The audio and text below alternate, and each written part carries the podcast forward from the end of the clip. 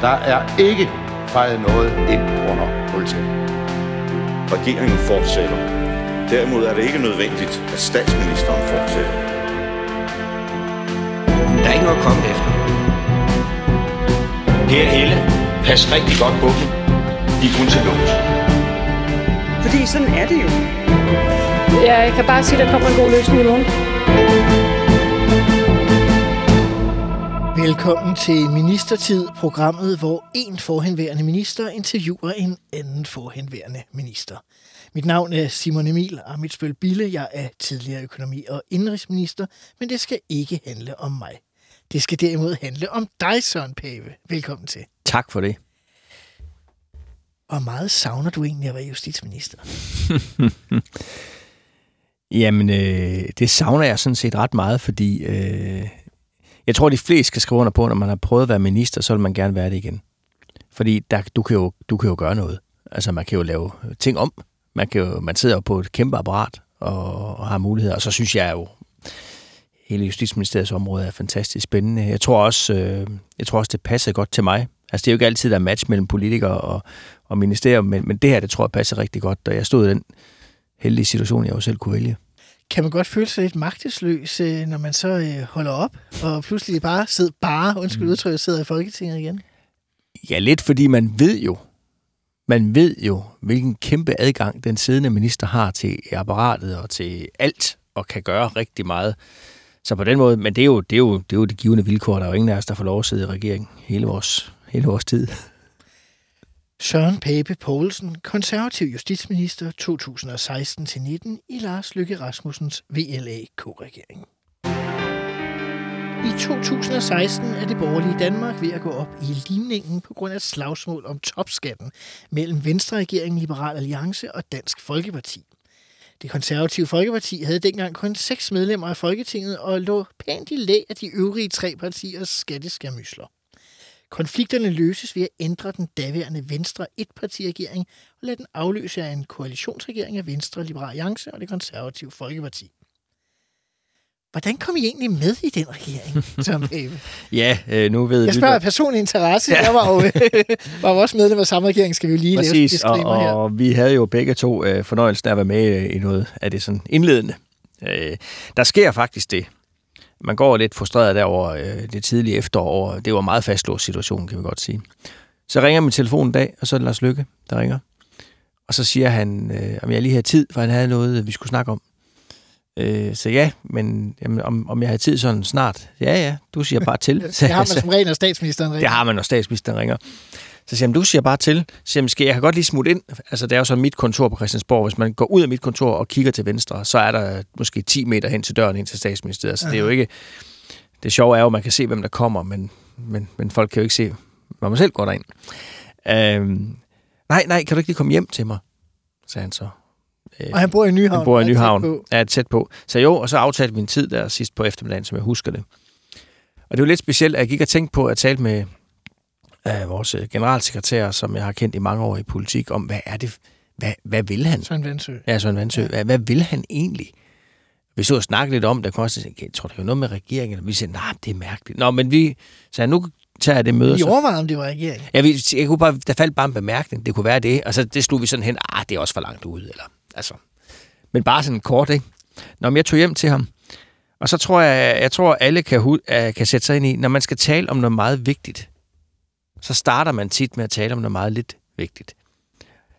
Vi taler om hans nye kaffemaskine, og øh, hvad den kunne. Altså udover at lave kaffe, men den kunne mange ting. Vi talte om vejr og vind. Altså det, det, er sådan virkelig, det var sådan virkelig en optakt. Og jeg tænkte, jeg vidste ikke, hvad jeg skulle sige, fordi det var jo ikke mig, der havde indkaldt til, til mødet.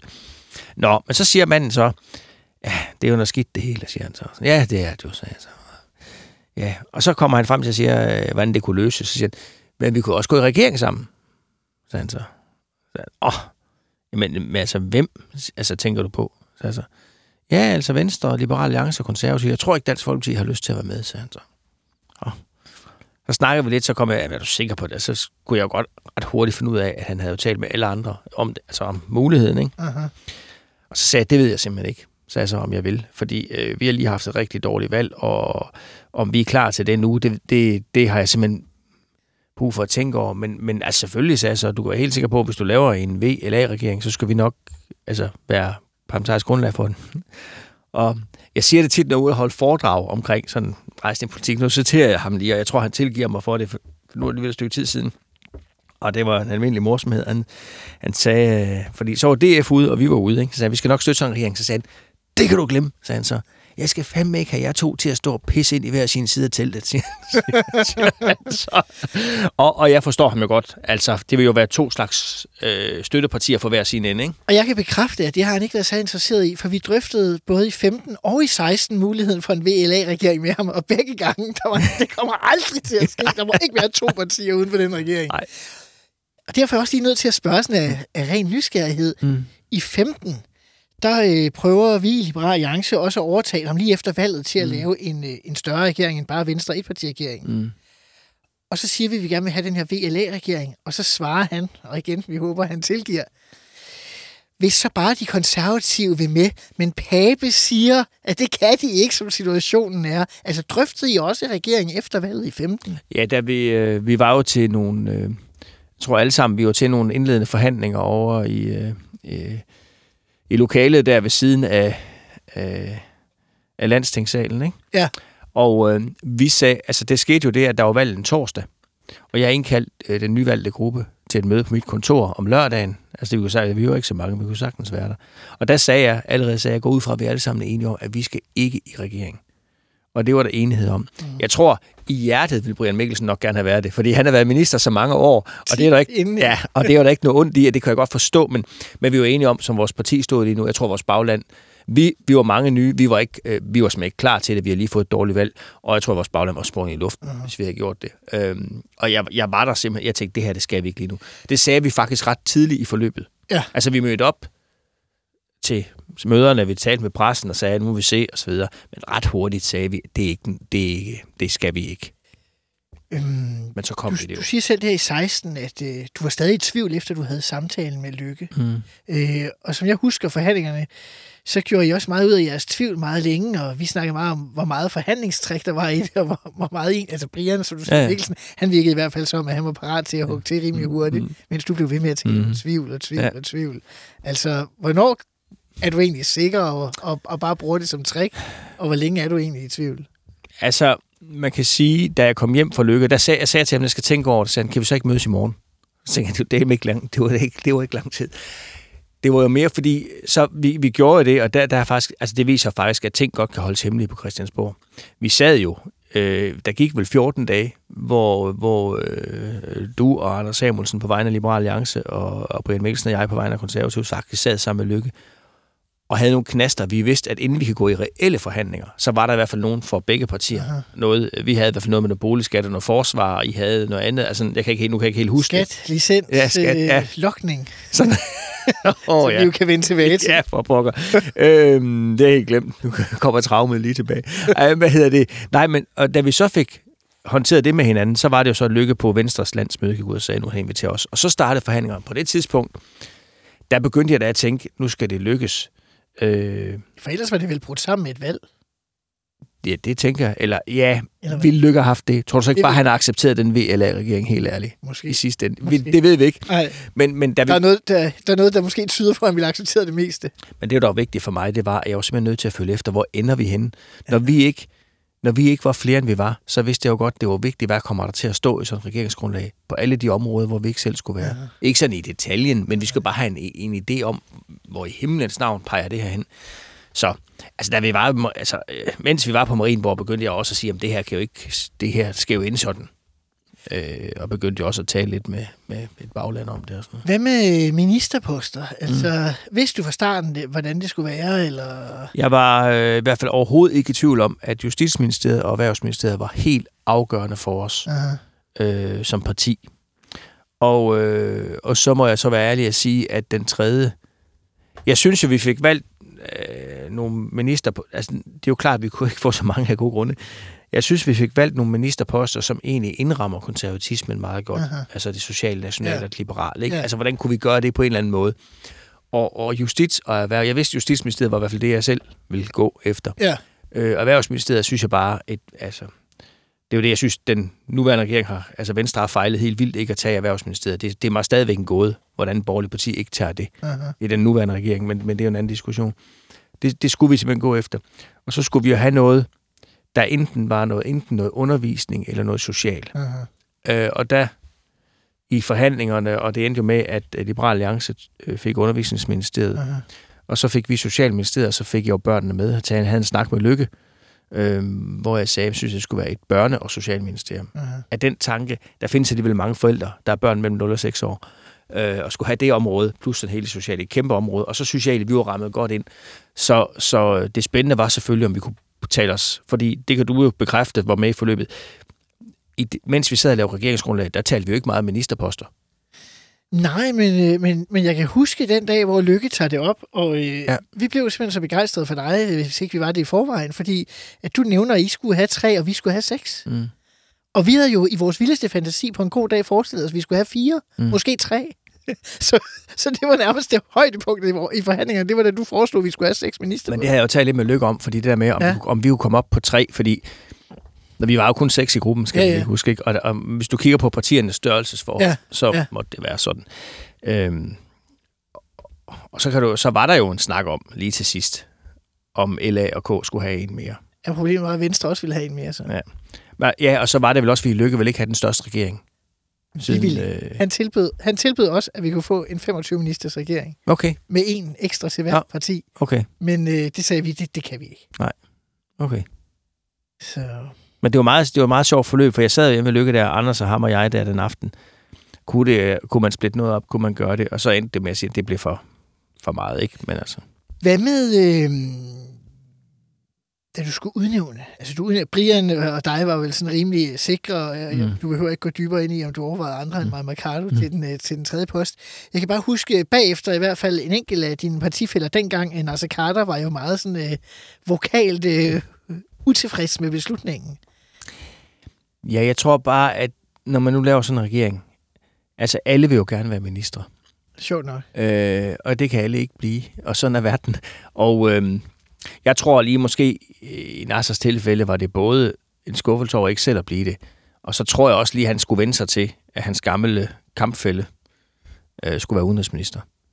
Øh, altså, de har jo lavet parti sammen. Altså, fordi Anders Samuelsen og Nasser Carter var to af de tre partistifter af forgænger til ja. Liberal Alliance, en ny alliance. Ja. ja. Øh, det synes jeg, det, det, det er min personlige påstand, Aha. at, at det var han ikke vild med. Øhm, og det er jo, altså, prøv at høre her, altså politik, det er jo om noget mennesker, der er i spil. Og øh, jeg kan godt forstå, at man gerne vil have... Men, men det var jo, som det var, og jeg havde ikke lovet nogen på forhånd. Jeg har sagt, jamen det der med, hvad ministerposter vi får, hvem der skal være det, det får man at vide fra mig. Fordi altså, Klart. det, det der med, at man, man sådan, snakker om, måske bliver du minister, måske bliver du, det går jo ikke. Altså, kan man ikke drive. Altså, Nej, nej. det er helt håbløst. Altså, Du vælger selv Justitsministeriet. Ja. Øhm, og det lå vel meget kort, at du var retsordfører, samtidig med, at du var partiformand Ja. Øh, inden. Øhm, men hvorfor var det vigtigt, at det lige skulle være det egentlig? Jamen, jeg synes jo, det er sådan en kerne-DNA for det konservative folkeparti. Hele det her lov- og ordensspørgsmål. Aha. Og øh, personligt er jeg nok sådan... Altså, altså jeg synes sådan... Det er, der er nogle gode værdier i det ministerium. Øh, også et kæmpe ministerium, og det er udfordringen. Altså, altså, man kommer jo til at arbejde, når man er justitsminister, fordi der er godt nok stor ressort. Aha. Men, men for mig var det... Altså, jeg tænkte på, hvad var det så ellers? Altså, hvor skulle jeg ellers sådan kigge hen? Og det, du kunne altid kigge forskellige steder hen, men jeg var faktisk ikke i tvivl om, at vi havde brug for et ministerium, hvor der var sager, hvor der var noget at markere sig på. Vi trængte jo også til som parti at være synlige Ja, og, og finde en platform Ja. for at kunne gå frem igen. ja, ja. Og der var det også sådan, når man først synes, at området er spændende, og oven i det, så vidste jeg godt, at du kan næsten åbne en avis hver eneste dag, og så kan du finde noget på retsområdet. ja. Det udfordrer dig selvfølgelig også som minister, fordi alle de andre retsordfører har jo også en, øh, de læser også avis. ja. Men, men, men, men, men det, er jo, øh, det er jo en god mulighed for at sætte en dagsorden, og for at blive synlig, og for at, at, at, at vise en vej. Og det tror jeg øh, stadigvæk den dag i dag, at, at det var det, det helt, helt rigtige valg, i hvert fald for mig øh, på det tidspunkt. Og det er jo et privilegium som partiformand, at man selv vælger. Ikke? Sådan er det. Ja. Øh, og du havde erfaring som borgmester. Mm. Hjalp det dig meget egentlig, eller kan Ja. man bruge det? Spørger jeg. Jeg har jo ikke... Øh... Man kan i hvert fald bruge det i arbejdsformen. Mm-hmm. Altså det at være minister og borgmester minder utrolig meget om hinanden, og så gør det alligevel ikke, fordi øh, borgmestre, de er jo lykkeligt befriet for samråd og alt muligt andet halvøjse. Men, men, Det er jo ikke altså, ja, det er det, man skulle have været. ja, det, men, men selve det der med, at, at, at som borgmester, så sidder du for bordenden. Det er dig, der har de store forhandlinger. Øh, du har en kommunaldirektør og en administration. Du, Ligesom som minister har du en departementchef, og, og der sidder du så også for bordenden, selvfølgelig kun på dit ressort. Men, men, men der er sådan nogle arbejdsmæssigt, ledelsesmæssigt, er der mange øh, ligheder. Øh, det, det er der sådan i måden at gå til det på, og have tilliden til øh, embedsværket, og også troen på, hvad er egentlig vigtigt, du skal beskæftige dig med. Altså jeg tror, som minister er det uhyggeligt vigtigt, jo større ressort du har næsten, at du ikke kommer alt for detaljeret ned i tingene. Du er nødt til at sætte en klar retning, og så have de samtaler med din departementchef og andre og sige, det er, her, det er det her, vi vil. Og så, Så man ikke drukner. Ja, så man ikke drukner. Altså, jeg siger bare, at justitsministeriet, det er noget, der lever. Altså, når jeg gik hjem nogle gange kl. 10-11 om aftenen og havde ryddet min indbakke, øh, fordi sager lå, og når sager lå i et rødt chatek, så, så var det, fordi tidsfristen var overskrevet. og nogle gange fik man den direkte i rødt. Øh, der var mange sager. Så kom jeg om morgenen igen, og så kunne der ligge sager. Ja. Altså, det, det er virkelig, der bliver arbejdet. Øh, det gør der. Øh, og, og, og øh, for, for det der embedsværk, der skal du have tillid til. Og jeg sagde også ret hurtigt, øh, også til min departementchef, altså jeg abonnerer ikke på nulfejlskultur. For det er det, der gør alting langsomt og helt udholdeligt. Aha. Altså, Ja, ja. der, vi kan alle sammen lave fejl, men hvis man har den der holdning med, uha, det skal tjekkes otte gange, inden vi kan sige noget og skrive noget, så tager ting alt for lang tid. Men hvad, man skal jo huske på, du er formand for partiet, Ja. du er justitsminister, du skal derfor selvfølgelig også sidde i koordinationsudvalget ja. i regeringsledelsen, og også holde møder med partilederne i regeringen gang imellem, og hvad ved jeg. Altså, arbejdspresset må være ret stort. Der var også nogen, der sagde til mig nogle gange, fordi altså en, der sagde til mig, jeg fatter ikke, hvordan du overhovedet orker det. Altså, men, men det er jo klart, at øh, det er jo også noget, man brænder for. Aha. Altså, øh, det er jo en chance, man, det er, der er jo ikke mange gange i livet, hvor det lige kommer sejlende forbi, eller man arbejder sig til det. Og så er det selvfølgelig sådan, når du sidder i, i, i, i, i regeringens ledelse, og du har et stort ressortområde som minister og partiformand, så arbejder du hele tiden. Altså, jeg havde ikke meget socialt liv de år, jeg var minister. Men det virkede også som, at du i hvert fald øh, i begyndelsen, øh, kan man sige også indtil han går ud, havde ekstrem gavn af Brian Mikkelsen og hans erfaring i de her øh, ledelsesorganer og sådan noget. Ja, for han sad jo i økonomiudvalget, ja og der også var tit- koordination, ikke? Ja, også i koordination, og det er klart, det, der talte vi jo tit om mange ting. Hvad lige her, hvad lige ops på det her, og han kendte jo indgangene til, øh, til, til mange, og så var der nogle gange, der havde det også sådan, for jeg synes også, det er en del af det her at, at have en ledelsesopgave, det er jo ikke at gå ind i alle sager. Der var nogle få sager, hvor vi så snart sagde, altså, hvor sagde til Brian for eksempel, at det her, det er simpelthen vigtigt Ja. i øveudvalget, Ja. at vi lige ender her. Og ellers så blandede jeg mig ikke i det, Nej, nej. øh, fordi der skal man jo have tillid til hinanden, at det kan håndteres. Bare lige runder det. Øh, Brian Mikkelsen forlader politik på et tidspunkt. Øh, du skal udpege en ny minister. Mm. Overvejer du egentlig, altså, du havde jo oprindeligt sagt, at det skulle være de der tre, det rammer de konservative folkeparti. Ja. Var det bare lige til at sige, vi skal have en ny erhvervsminister? Ja. Overvejede du, nu skal vi kaste bolden op i luften? Eller? Nej, jeg var ikke et sekund i tvivl om, Nej. at vi skulle fortsætte på den post. Aha. Og jeg var ikke øh, i tvivl om, fordi hvem skulle det så være, kunne det så, og så videre. Jeg var heller ikke i tvivl om, at det skulle være Rasmus Jarlov, fordi øh, jeg ved, at hvis der er en, der kan sætte sig ind i kompliceret stof meget hurtigt, øh, så er det ham. Og han, jeg tror, han var minister en, en dag, inden han skulle sidde i hvidvask samråd. Og, så, altså, og jeg synes jo... Øh, Bankerne fyldte meget. Ja, det gjorde de. Øh, men jeg ved også, at, at det er et område, han ved om, og han gerne vil, og som han brændte for. Så, så jeg synes, jeg var, jeg var ikke i tvivl om, det skulle være ham, og han var jo i USA på det tidspunkt. Jeg skulle have fat i ham og have ham hjem Aha. meget hurtigt. Aha. Og sådan en udvalgstur med forsvarsudvalget og sådan noget. Det var, det var sådan lige lidt hektisk. Øh, men, men, øh, men jeg havde ikke i tankerne en, en rokade. For jeg var faktisk ret godt tilfreds med de øh, ministerposter, vi havde.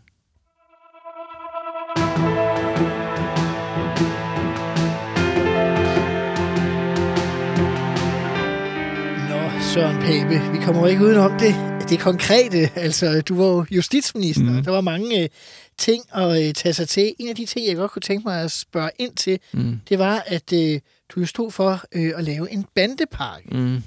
Øhm, det var jo noget, der havde været sådan på vej. Ja. Øh, men der var vel med det som med meget andet øh, ting at drøfte med Dansk Folkeparti, øh, støttepartiet. Mm.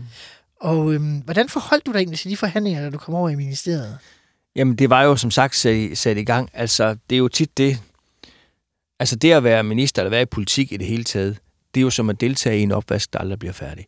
Altså, du, du er jo hele tiden i gang med noget, og så Ja. overtager du noget. Og så er det klart, der var også sat noget i søen omkring en ny bandepakke af Søren Aha. Pind, da han var øh, justitsminister. Ja.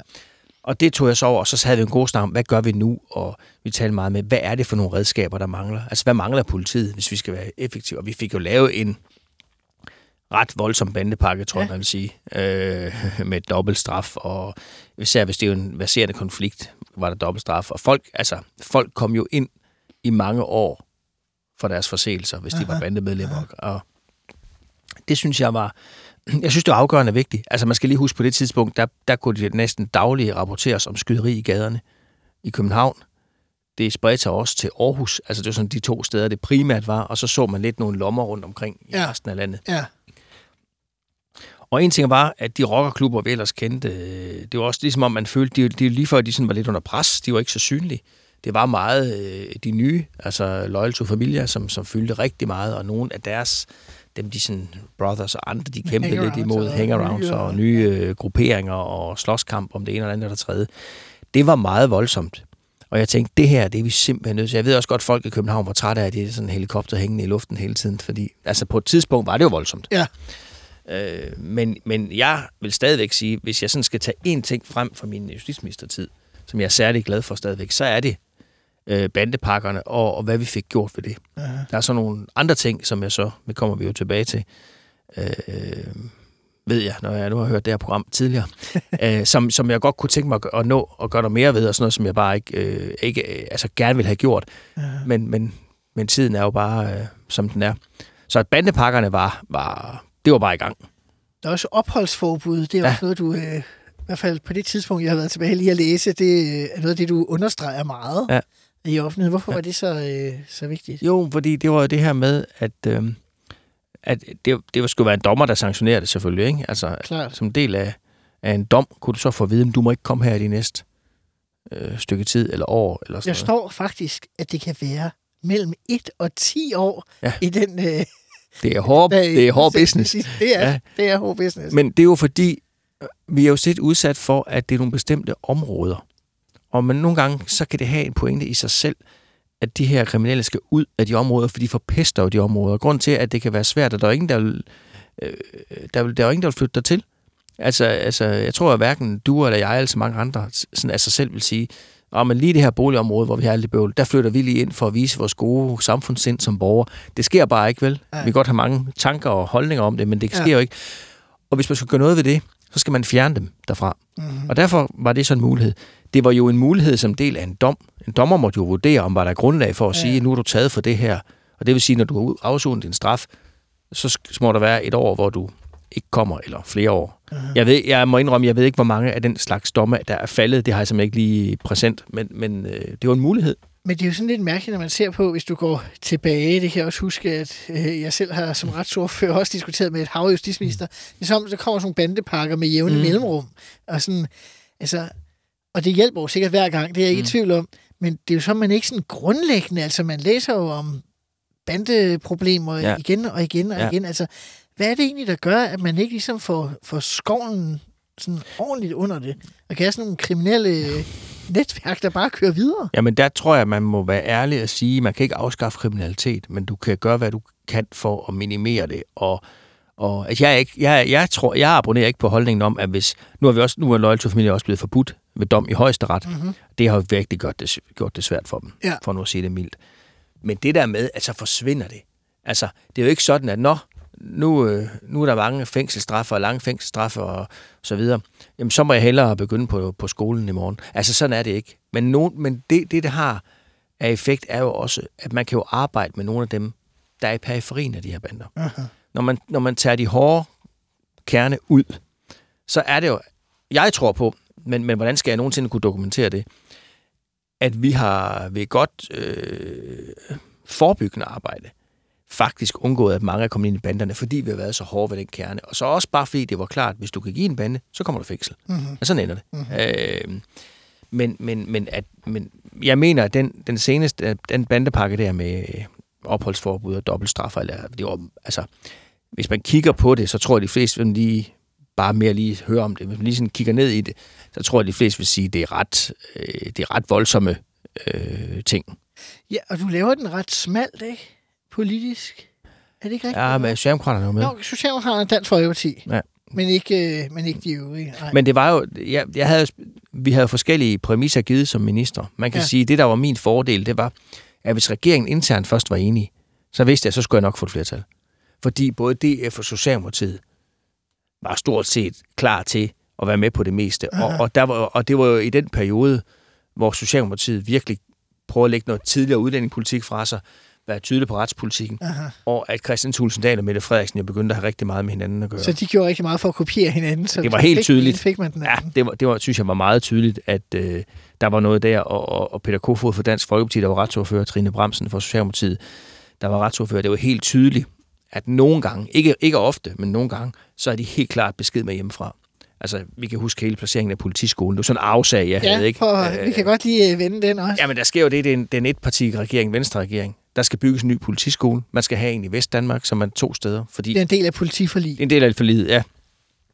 Og det der med, at der er måske nogen, der er lidt mere øh, sådan, modne, man gerne vil have til at tage den uddannelse, hvor det kan være det kan betyde noget for en familieliv, om man skal til Brøndby og tage den uddannelse, man eller man kan to ja. steder i Danmark. Ikke? Nå, det bliver man enige om, og så var det så på Venstres landsråd, at Søren Pind, den daværende justitsminister, meldte ud, at det var regeringen, der kunne bestemme det, og det blev Herning. Og så tror jeg, at der er forskellige udlægninger. Hvis jeg tror, hvis du spørger nogle venstrefolk, så vil de sige, at det havde de klaret af med Dansk Folkeparti. Aha. Hvis du spørger nogen fra Dansk Folkeparti, vil de sige, at det er den sludder. Øh, Jeg ved ikke, du var jo også øh, retsordfører dengang. Det var jeg også øh, selv. Ja. Jeg synes faktisk, som jeg husker det, det lå i luften, at partierne i, i politiforligskredsen ligesom skulle, øh, skulle være inde over. Ja, Men det ved jeg ikke, hvordan du... nej, men jeg havde nok bare sådan, at det der med placering af, af statslig... Altså, jeg tror ret hurtigt, jeg bare sagde, at det, det er jo en regering, der... Men Jeg tror heller ikke, vi havde Nej. nogle holdninger, men Nej. jeg synes ligesom, at det blev sagt faktisk, at det drøfter vi selvfølgelig Ja. ja. på et tidspunkt. Altså, det Ja, man det, kan, nej, det kan sagtens være. Og, Ja, ja, nej. men, men så sker der jo det, at øh, det er jo en del af, hvor S og DF begynder at tale noget sammen. Og det var helt klart, at der skulle bygges en helt ny i Herning. Andre var i spil. Altså, vi sad jo med de her kæmpe rapporter om, hvor var det bedst at placere en politiskole i forhold til, hvordan man skulle rykke sig rundt i landet. Ja. Og øh, lokaliteterne. Jeg, jeg, jeg glemmer simpelthen aldrig Arne Sigtenbjergård, den daværende øh, venstreborgmester i Vejle. De havde jo en gammel var det sygeplejerskole, hvor han sagde, der skulle bare støvsuges. Ja, det skal jeg lige lov for. Den støvsugning, den koster mange millioner, 60 millioner. øh, øh, og fordi der skulle gøres rigtig meget. Ja, Og så var der jo så, at nogen begyndte at kæmpe for, at altså S og DF talte jo så sammen tydeligvis og sagde, at der skal ikke bygges en ny i Herning. alene fordi Venstre havde meldt det ud. Ja, det, det, det tror jeg, det handlede om. Også lige for at vise, det skal vi nok lige være med til at bestemme. Og, og, og det var noget af det første, altså det, det var jo noget, jeg arvede som minister skulle kæmpe for. Der var ikke andet at gøre, end at bare kæmpe for det og sige, jamen det er regeringens holdning. Øh, men på et tidspunkt, det talte vi også om i koordinationsudvalget, på et tidspunkt må man overveje, jamen hvad skal vi gøre? Fordi vi, vi kommer bare i mindretal på det her. Altså, på et tidspunkt må man så æde det, og der kan jeg huske, på et tidspunkt fik jeg også opgaven at ringe til Lars Krab, den daværende borgmester i Herning, Fra Venstre. og er venstremand og overbringe ham, at øhm, det er sådan, det er. Det var han selvfølgelig ikke begejstret for. Nej. Men som jeg sagde til ham, jamen, øh, hvad skal jeg sige til det? Altså, det er virkeligheden. Og så blev det i Vejle. Og ja, det, det er blevet super godt dernede. Men, men jeg, jeg, jeg tror ikke, at der er sparet en krone på det. Øh, Måske tværtimod. på- måske tværtimod. Men øh, sådan blev det. Og, og nogle gange i politik skal man bare leve med, okay, det er forudsætningen. Og så bare sådan der.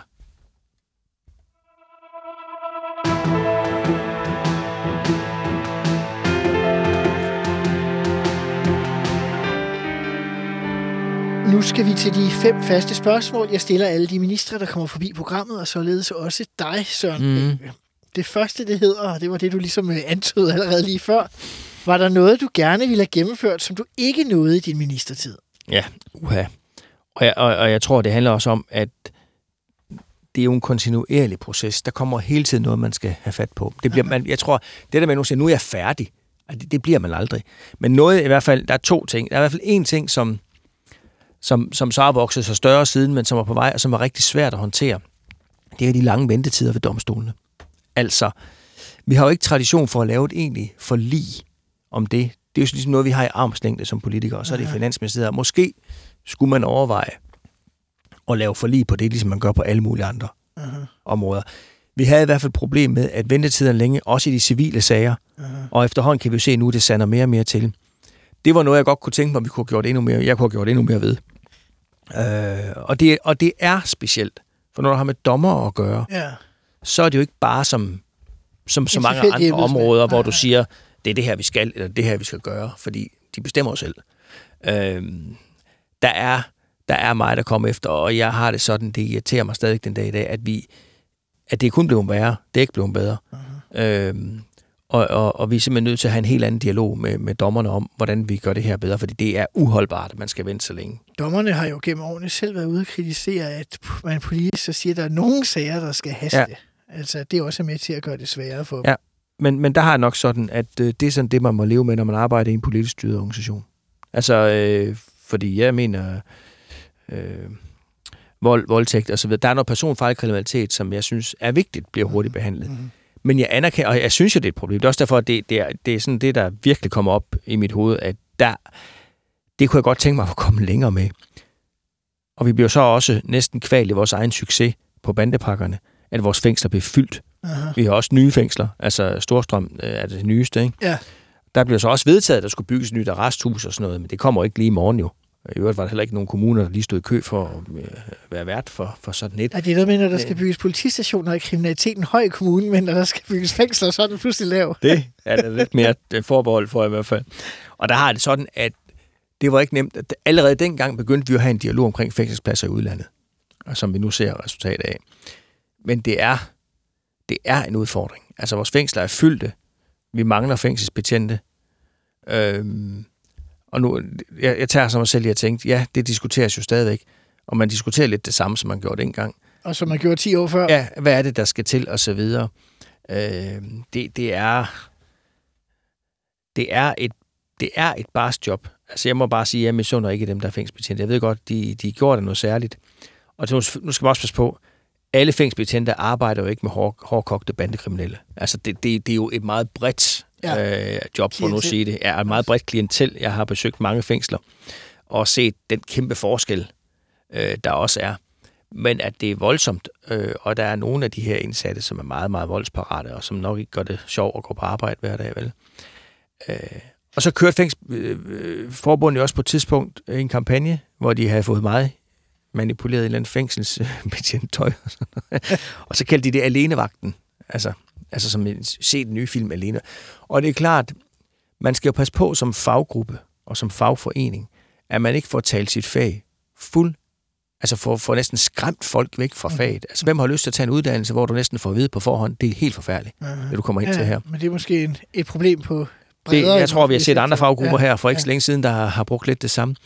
Øhm, det, det er et kæmpe problem. Det var også noget, af det jeg godt kunne tænke mig at kunne have, have kommet videre med. Du sagde, der var to ting, som øh, du gerne ville videre med. Var det det fængselsbetjent? Domstolene og fængsel. Ja, ja. Altså, der, der er jo masser af andet, det er jo ikke det, men altså, det stopper jo ikke. Øhm, hvad var din ministertids værste øjeblik? Det var helt uden sammenligning.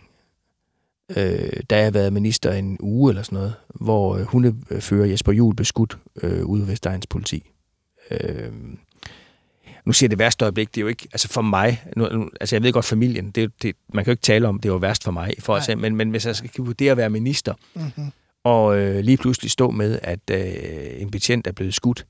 Øh, jeg husker stadigvæk, da vi var ude at besøge øh, hundepatruljegruppen derude. Sådan en kold, regnvåd dag, et par dage efter, en dag eller to efter, hvor familien var der. Øh, politiet stod med deres hunde, og vi ude at se stedet derude, øh, hvor han var blevet skudt. Øh, og så var der også øh, begravelsen senere. Og sådan, det, det synes jeg, det var voldsomt. Jeg har talt med familien nogle gange siden. Øhm, og de stod også i den forfærdelige situation, at øh, de skulle giftes, Jesper Juhl og hans daværende kæreste, øh, om sommeren, men de var ikke de var ikke nået at blive gift endnu. Og det giver også nogle udfordringer med pension og andre Aha, rettigheder. Det, har ved jeg i hvert fald, man internt i politiet, tror har brugt rigtig mange kræfter på, hvordan i himmels navn skal man håndtere det. Aha. Det synes jeg var, øh, der går virkeligheden lige op for en. Altså, det var voldsomt. Øh, på den måde er det et værste øjeblik, ikke? Og så var der en betjent mere. Jeg var til to begravelser. Øh, en betjent mere, som var ude. Han, var, han, var, han trænede unge betjente i at køre udrykningskørsel, og Aha. de havde været ude at træne en dag, eller øve sig. og den unge mand, der kørte politibilen, øh, og så sad han ved siden af ham, instruktøren. Og der sker så det, at på en eller anden fasong mister den unge politiassistent øh, herredømmet over bilen, og de kører galt, og det er så instruktøren, der bliver slået ihjel. Aha. Så det, det, er jo, det er jo suverænt de værste øjeblikke, fordi det, det kan du slet ikke sammenligne med noget andet, at folk skal miste livet i deres job og sådan noget. Altså, så på den måde var det det værste øjeblik. Er det noget, du er flov over for din ministertid? Nej, der er ikke noget, jeg flår over. Det, det må jeg sige. Jeg synes, det er fordi, jeg er også gammel lærer og sådan noget. Jeg synes, ordet flov er meget voldsomt. Ja. Det er sådan noget, jeg aldrig kunne finde på at bruge over for mine elever og sådan noget, fordi flov er altså virkelig skamfuldt. Ja. Og det har jeg ikke. Øh, jeg, kan, jeg kan mere have det sådan, at ah, jeg vil gerne have nået noget mere på nogle områder. Ja. Men jeg synes ikke, jeg opfører mig på en måde, eller har der været nogle emner, hvor jeg tænker, ej, det er virkelig flov over. Det, det må jeg sige, det er det ikke. Det kan være, at nogen mener, at jeg burde være det. Men, men jeg mener det faktisk ikke selv. En, en drilleting måske. Ja, Øh, øh, hele lokningsspørgsmålet, ja. Som du blev ved med at, at udsætte og udsætte og udsætte. Ja. Det endte jo faktisk med, men nok senere med, at, øh, at EU sagde, at man måtte slet ikke, og så videre. Ja. Ikke? Altså, øh, synes du ikke, det er flot, at man egentlig ikke efterkommer de regler, der gælder? Når man er justitsminister, og vel den, der skal være den øverste ansvarlige for, at lov er lov, og lov skal holdes. Nej, jeg var klar til at gøre alt, hvad jeg kunne for, at vi, at vi ikke skulle... Altså, det er selvfølgelig på, på rådgivning fra ens embedsværk, det er klart. ja. Jeg har haft en anden situation som minister, hvor min departementchef har sagt til mig, jamen, altså, hvis du, hvis du vil gennemføre det, du siger nu, øh, så får du... Altså, øh, Hvad var det? jamen, det var alt det her med øh, folk, der var rejst til Syrien. Danske statsborgere. Hvis, nu, mange af de smider deres pas, vi brændte deres pas. Ja, Og det der med, at så skulle de så have et nyt pas, så de kunne komme tilbage, hvis de kom ud af, når de sad i lejrene og sådan noget. ja. Det er jo sådan på det tidlige stadie, kunne du nok høre, ikke? Hvor jeg så bare, der sagde jeg bare sådan umiddelbart, det kan da ikke passe, de skal da ikke have et pas. Det er helt ærligt, de har, de har brændt deres pas, de hører da ikke til her. Så fik jeg at vide, det er fint, du mener det, men de er jo danske statsborgere. Og, og når det ikke er taget fra dem, så kan vi jo ikke nægte dem et pas. Så spurgte jeg bare, så siger, hvad sker der egentlig i det? Lad os nu bare sige, at jeg sagde, at det vil jeg bare have. Altså, nogle, gange- så man skal nogle gange Ja. ja. prøve sit system af. Ja. Øh, så jeg kan bare huske, at jeg fik at vide, jamen, øh, kan du huske Tamil-sagen? ikke lige, men altså, det der med at, at mod, altså, ja. gøre mod mod, så sagde han, okay, så altså, hvis det ikke er lovligt, så er det klart, så skal man jo bare gøre det, så altså, hvis de kan komme hen og få det pas. Så, så, øh, så, så det har jeg, fordi selvfølgelig skal folk, hvis de har ret til et pas, så skal de jo have det. Altså, det kan vi jo ikke bøje reglerne. Men, men det her med lokning, vil jeg lige sige, der kom jo Tele2-dommen fra Sverige, og så sagde systemet til mig, at når EU-domstolen siger det, så er der en vis tid, hvor man kan kigge på, hvad så? Og der prøvede man jo først at se, kunne man lave noget i EU-regi? Det tog alt for lang tid. Og til sidst måtte man jo sige, nu må I nødt til at lave noget i dansk regi. Og der har du da ret i, den trak vi da øh, til det yderste, fordi, fordi jeg jo virkelig mente, at vi skulle gøre alt for at holde fast i det her. Jeg ved godt, der er jo nogle politiske forskelle her med, med både øh, røde og liberale. Øh, Du håbede kræfter. måske også, at Liberale Alliance ikke havde så meget skulle have sagt, når han skulle øh, træffe en beslutning endelig. Uha. Nå, men, men det er, altså, jeg ved godt, at der blev lavet retssag og alt det der, ikke? Ja. Øh, indsamling, øh, øh, der blev samlet penge ind til en retssag og sådan noget. Øh, og det er jo, det er jo den der færre politiske kamp, der er. Men øh, En anden ting, som øh, mindre venlige sjæle måske kunne nævne, det var den øh, uofficielle rejse til den Dominikanske Republik. øh, ja, men altså, det viser også bare, hvad... Det, helt ærligt, jeg tænkte jo ikke over, det var et problem. Altså, det var en vinterferie, og jeg tog ned og min daværende øh, mand sagde så, Nå, men så skal jeg lige møde dem her og sådan noget. Og det skulle jeg selvfølgelig, inden jeg tog ned, have sagt, at øh, jeg møder dem her. Men fordi det er så familiært, så tænkte jeg ikke over det. Jeg tænkte simpelthen, altså helt, det kan man sige, det burde jeg gjort. Jeg tænkte ikke over det. Så det skulle jeg, altså, der var jo ikke noget i det. Det var jo rent, øh, hvad hedder det, altså, det var sådan rent hilse på, høflighed, og, sådan, det, og det er den kultur jo. Og der handler, der skal man bare møde en masse mennesker, og så sidder man og snakker, og sådan, det er det. Jeg, ja, ja, så kom det op her i valgkampen. så du hvor- synes ikke, at alvorsgraden er så stor i virkeligheden? Nej, jeg skulle have sagt det. Ja. Ja. Altså, jeg skulle have sagt, at jeg tager dig ned. Altså, jeg kommer til at mødes med de her mennesker. Aha. Øh, jeg tror, hvis du går igennem alle politikere, så kan det godt ske, at de på deres ferie andet har mødt andre politikere, uden de måske lige har øh, lavet notat om det. Aha. Men, men selvfølgelig, øh, det, Ja, det, jeg det kan står faktisk- klart, at jeg ikke skulle have gjort det. Jeg kan faktisk huske, at vi spillede derfra og til koordinationsvalgsmøder, der er der ikke nogen, der rejste et, øh, et øjenbryn. Altså, Nej. det er bare lige for Nej. at sige, hvordan det foregik i den Ja. virkelige verden. Og ambassaden, der dækker den amerikanske republik, jeg tror den danske ambassade i Mexico, havde jo sendt aviser hjem, eller klip, fra vi har været der. For det er klart, når vi har så været der, så Ja, ja. dernede, der, selv, der, der er store artikler om, nu har vi været på besøg. Og du fik ikke en henvendelse fra Udenrigsministeriet der om, at ja, nu en Nej, jeg blev lige spurgt, min, der var mange, siger, hvad er, det, hvad er det for noget? Så, så sagde jeg, hvad det var. Og jeg tror også, Lars Løkke har været ude og sige efterfølgende, han som statsminister ikke en eneste gang har fået at vide, at der var et problem. Og da den her sag kom frem, så spurgte jeg jo også, jamen har vores embedsmænd i Justitsministeriet noget som helst, de er i tvivl om? Fordi jeg har jo ikke i fire år fået en henvendelse. Så jeg tror ikke, jeg har forandret ret meget dansk udenrigspolitik, for nu at være helt ærlig. Det her er jo svært at spørge en, øh, en aktiv politiker. Men hvad er den største revkage, du har lavet, Søren Pape? Jamen, jeg har det sådan, nu har jeg hørt dit, øh, øh, programmet her mange gange, fordi jeg har nok, jeg abonnerer på det samme holdning, så revkage, kage, det er lidt, når du snyder folk, altså du ikke er, altså ord, Jeg er lige smart nok. ja. Ja. Og det er sådan en, synes jeg ikke, jeg har lavet. Jeg har mange forhandlinger. men Jeg synes, jeg har ikke, jeg kan ikke komme på en, hvor jeg har sagt, nu har jeg lige lavet et eller andet fikumdi. Varpet et parti ud med vilje, uden de rigtig selv forstod, hvad der foregik. Måske øh, Nej, nej, nej, okay. Nej, det synes jeg bare ikke er en revkage. Altså, da vi lavede kriminalforsorgsforlig, der lå det lidt i kortene, at nu laver vi lige et forlig med de partier, vi vidste skulle være med, og så fik andre mulighed for at tilslutte sig. Det var nok sådan lige den hårde side. Jeg tror, jeg tror det tætteste, jeg har været på at lave en rev- revkage, selvom jeg mener, det er jo helt... Altså, det er, nogle gange handler det også om politisk snille og kløgt, men det tror jeg var, da jeg blev borgmester i sin tid, hvor jeg havde på plads med, hvis der var borgerligt flertal, så skulle Socialdemokratiet, SF øh, og Radikale pege på mig, og Dansk Folkeparti gik så også med. Aha. Så, så Der er måske det hele taget flere revkager på kommunalpolitik. det tror jeg, jeg skal være helt ærlig. Ja, men det, selvfølgelig bliver det også bakket. Bare, jeg kan ikke lide det der revkage, fordi det handler om at snyde folk. Og jeg synes, vi må godt, vi må godt lave noget, der er klogt, men det med at decideret snyde, snyde folk, det vender jo bare skidt tilbage. Og man skal møde dem igen senere. Lige præcis. Så det næste er måske i samme kategori. Øh, Hvem var din værste kollega i din ministertid? Jeg synes ikke, jeg har sådan en. Det kan være, det kan være at nogen synes, det er mig. Det ved jeg ikke.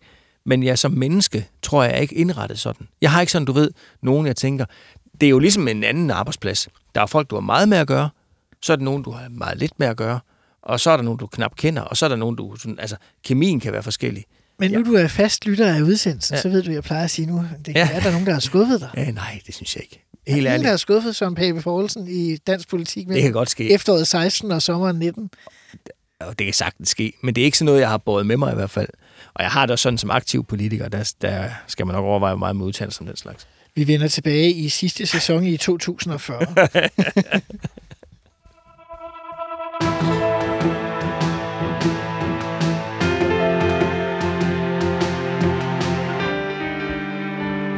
lidt øh, speciel sag, øh, jeg gerne vil vende med dig. Fordi du nedsætter på et tidspunkt en kommission, der allerede har afsluttet sit arbejde en gang til. Mm. Altså Tibet-kommissionen. Ja. Altså, det er jo ret specielt. Det var helt vildt. Kan du prøve at fortælle lidt om det? Ja. Altså, øh, den blev nedsat længe, længe før jeg blev minister. Det har jo taget nogle år at lave den. Og så får jeg jo... Og som handlede om et statsbesøg fra Kina i midten af 90'erne, så vidt jeg husker, Ja. eller sådan noget. hvor, hvor nogle demonstranter har stået med et øh, tibetansk flag, og det er jo så blevet taget fra dem af nogle politibetjente, og så hele undersøgelsen af, hvor var den instruks kommet fra, og hvem havde gjort, og så videre. Ikke?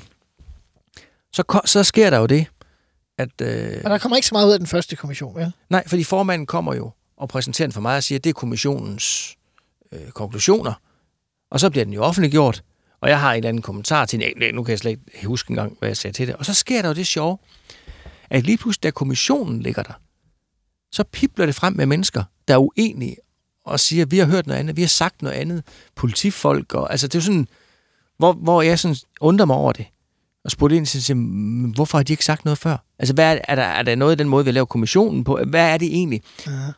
Og der kan jeg huske, det var på folkemødet, altså, hvor jeg var ude og sige, jamen så gennedsætter vi den. For der, og det var der også politisk pres for. Og jeg har det også sådan, nu var kommissionen, nu havde kommissionen barslet, men med alt det, der kom frem, så synes jeg ikke, der var andet at gøre, end så må vi jo have det undersøgt. Nu kan jeg ikke huske, hvilken form og hvordan, fordi det, det, altså, man har jo tusind sager over sit bord. Men jeg kan, bare, jeg kan bare huske, at det gav lidt sig selv. Det må vi så nedsætte igen for at finde ud af, og så finde ud af, hvad er der skal undersøges. Øh, er der nogle udvidede muligheder, noget vi skal kigge på? Fordi Vi kan jo ikke have, at vi har brugt så mange år og så mange millioner på en undersøgelse. Alle folk går ud og undsiger bagefter, fordi at de ikke blev spurgt om dit og dat, og hvorfor har man ikke talt med den og den. Altså, det kom meget bag på mig, at den kunne arbejde så mange år, og så var der så mange ubesvarede spørg- spørgsmål. Men jeg synes jo, jeg har det sådan... Men der kommer også en hårdere konklusion, da den endelig øh, Ja. barsler den anden. Og jeg, har, jeg havde det jo lidt sådan, jeg havde jo ikke, altså, nu er det bare tilfældigvis mig i Danmarks historie, der var minister, da den kom. Jeg havde jo ikke noget i klemme. Jeg var ikke engang i landspolitik på det tidspunkt. Hverken Så, før eller efter, kan nej, man sige. man kan sige, Nå, men, altså, sådan noget er lidt nemmere, end hvis du selv har siddet med et eller andet, mm-hmm. kan man sige. Eller hvis men, det var partifælder måske. Ja, ja, alt sådan noget. Men jeg havde det bare sådan, nå jamen, det er så sådan, det er. Ja. Så må vi bare gennedsætte den. Men lidt specielt jo. Og så barslede den så senere, med en lidt tydeligere konklusion. Ikke? I det hele taget, altså justitsminister får jo øh, et tæt forhold til samarbejdet med, øh, med efterretningstjenesten. Mm-hmm. Øh, der er flere af dine kolleger, der har været herinde, det har du så også hørt, der har sagt, at, øh, at det alligevel gør noget ved dem øh, at få den indsigt, øh, det Ja. er at, at være justitsminister og, og vide så meget om trusselsbilleder og andre ting. Præcis. Har du også, øh, er det også den oplevelse, du har haft, eller var din konservatisme og så grundfæstet, at øh, der, der var ikke nogen overraskelser der? Og der var bestemt overraskelser. Altså, øh, jeg tror... øhm, Øh, altså, siden terrorhandlingen ved synagogen og Krudtønden, der, der, der skete der altså for alvor noget herhjemme. Jeg tror også, Mette Frederiksen har beskrevet det, og Søren Pind har beskrevet det der med, når man ikke var justitsminister længere, der blev løftet et eller andet af skuldrene. Uh-huh. Nu fylder det slet ikke så meget hos mig, nu alligevel noget tid siden. Det fylder ikke så meget hos mig, eller det gør det ikke, som det har gjort, men jeg kan huske lige efter. For det første, mens man er minister, så skal man jo finde en måde at håndtere det på. Du skal finde et sted i dit hoved, hvor du pakker det hen, de informationer, du får, fordi det, der er særlig vanskeligt, det er, at du kan ikke engang du kan ikke tale højt med nogen om det. Du kan ikke dele det med nogen.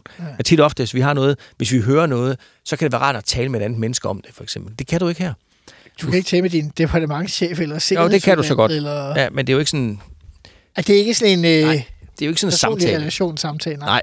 Og det der med, at, at det der med, at man lige får, får syn for, at både uden for og inden for landets grænser, er der faktisk nogen, øh, som, som, som vil os det skidt. Altså, øh, og den, den indsigt, du får Mm. i det, øh, det, det synes jeg det er sådan noget, det, det sætter sig lidt tungt på, på, på, på skuldrene. Det skal man bare håndtere, fordi det, det er jo ikke noget alternativ. Men, men øh, øh, det, det synes jeg var... Altså, der får man mange orienteringer. Mm. Og, og det, det er klart, det, det, det giver måske også... Jeg tror også, det betyder, når vi nu diskuterer... Nu diskuterer ja, lokning, for eksempel, nævner du, ikke? Når vi diskuterer lokning, Mhm. når vi diskuterer overvågning, så tror jeg godt med det, man får at vide med de briefinger, det kan man også meget vel påvirke en politisk. Altså, Mm-hmm. du får måske en lidt større tendens til at synes, at noget lokning og overvågning, det er godt. Altså, øh, forstår man nu ret. Altså, fordi, fordi man jo øh, ved, at det er bare vigtigt, at vi kan holde øje med de her typer, og vi kan få fat i dem, ikke? Men nu har vi jo i, hvad, siden øh, vel, midten af 30'erne kun haft justitsminister fra VK og S, så, øh, så vi ved jo ikke, om det egentlig vil påvirke folks holdninger. Nej. Det bare bekræfter dem, de har haft i forvejen. Enig. Øh, Det ved vi ikke. Det vil være spændende. Ja.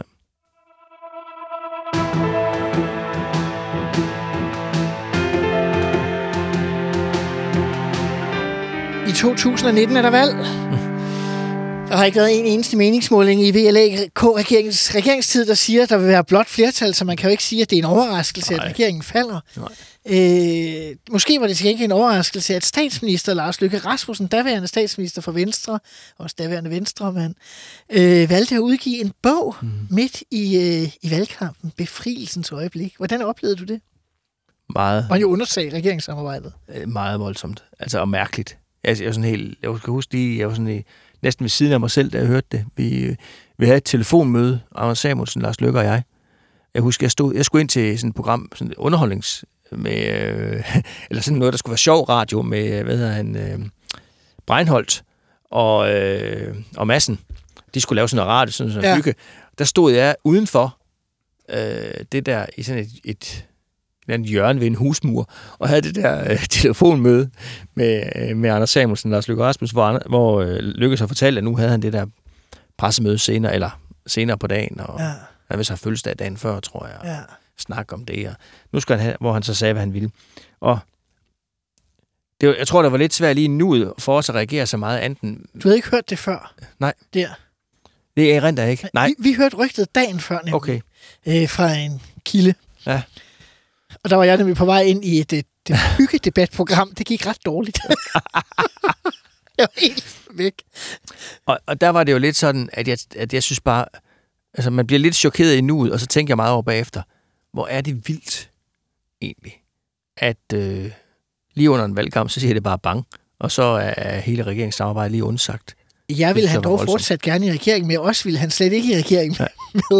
Og vi- har stået og sagt, at vi går til valg på den her regering. Jeg, synes, jeg husker det meget absurd. Ja, og det var, det var virkelig voldsomt, og det, det, det gjorde også noget ved valgkampen. Jeg er helt sikker på, at han har selvfølgelig læst billedet og sagt, det er derfor, og, og, og Venstre fik jo et fint valg, og det er jo ikke det. Men det var, men det var jo hans første, viser sig nu, første skridt mod at ville noget andet i dansk politik, og så var der jo masser af udfordringer internt i Venstre og alt det der, ikke? Det er en anden diskussion. Rigtig kort her til sidst. Hvis jeg spoler tiden lidt længere frem, så greb du så ud efter endnu en ministerpost, nemlig statsministerposten Ja. her i 2022-valget. Var det en fejl?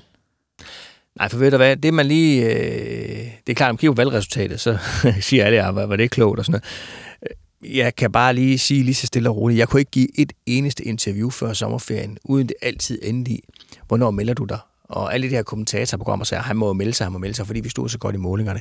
Jeg mener ikke, der var noget alternativ til det. Og jeg mener også, det var det rigtige at gøre. At det så gik, så det gik, og, og, og, og så videre. Det, det findes der mange grunde til, og der kommer også en dag, når jeg ikke er i politik længere, Aha. hvor jeg skal sætte mig ned og skrive en bog, tror jeg, om hvordan man oplever sådan noget som det, jeg var igennem. Der er mange, der siger, at partiet ikke har gennemgået dit privatliv godt nok inden. Ja, det er noget pjat. Det er noget pjat. Ja, det er noget pjat. Øh, man går jo ud fra, at tingene er, som de skal være. Og, altså, men jeg vil ikke mere ind i det, fordi der er, for nu bare at sige, der er så meget om det der, jeg har lyst til at sige, hvordan tingene er håndteret og fremstillet, altså blevet fremstillet i offentligheden. Mm. Jeg har faktisk rigtig meget at sige til det. Men, men lige nu har jeg det også sådan, nu vil jeg videre. Og øh, der er så mange nye opgaver. Og så kommer der en dag, jeg ikke er i politik længere. Og når den dag kommer, så har jeg rigtig meget, jeg gerne vil fortælle fra den her valgkamp. Blandt andet. Der var også nogen, der siger, at det var skatteplanen, der gjorde det, at den var for borgerlig. Hvad Ja, til den kritik? det, jamen det var den jo, tror jeg. Sikkert. Nej, men forstå på den måde. Mange siger, I skulle ikke have ført kampagne på topskat, hvor siger, jamen, det gjorde vi så heller ikke. Overhovedet. Men, men det var en del af vores skatteplan, og øh, den fangede, altså Socialdemokratiet er jo Danmarks dygtigste parti til negativ kampagne. Mm. Det, det skal de have. De er meget dygtige. Øh, og de tog selvfølgelig den, og du hørte også, statsministeren kom med en anden påstand i den første statsministerkandidat-debat om, hvor mange offentlige ansatte jeg vil fyre, og en grebet ud af luften. Klassiker. Som, ja, en klassiker. Mange jeg vil fyre, og, og øh, Finansministeriet blev ændret til Finansministeren, fordi ministeriet måske lige pludselig blev taget til indtægt for noget, de ikke helt Mm-hmm. øh, brød sig om.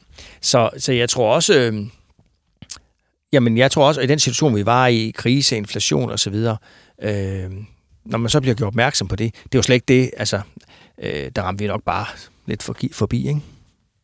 Kan du få comeback på troværdigheden, eller er det for hurtigt slag? Ja, det håber jeg, at jeg kan. Hvis jeg, jeg må sige på en måde, hvis jeg ikke troede, jeg kunne få comeback på troværdigheden, øh, så skulle jeg jo ikke fortsætte med at lave det, jeg laver. Det er jo fordi, jeg tror, at det, øh, at det kan jeg godt. Søren Pape Poulsen, tak fordi du ville være med. Det har været en fornøjelse. Mit navn er Simon Emil Amitsbøl Bille. Du har lyttet til Ministertid på 24.7. Jeg er tilbage igen øh, i næste uge med et nyt program, og husk, at jeg også er begyndt at sende Ministertid live om fredagen, Danmarks mest eksklusive debatprogram, hvor der kun er plads til folk, hvor der står forhenværende minister på visitkortet på genhør.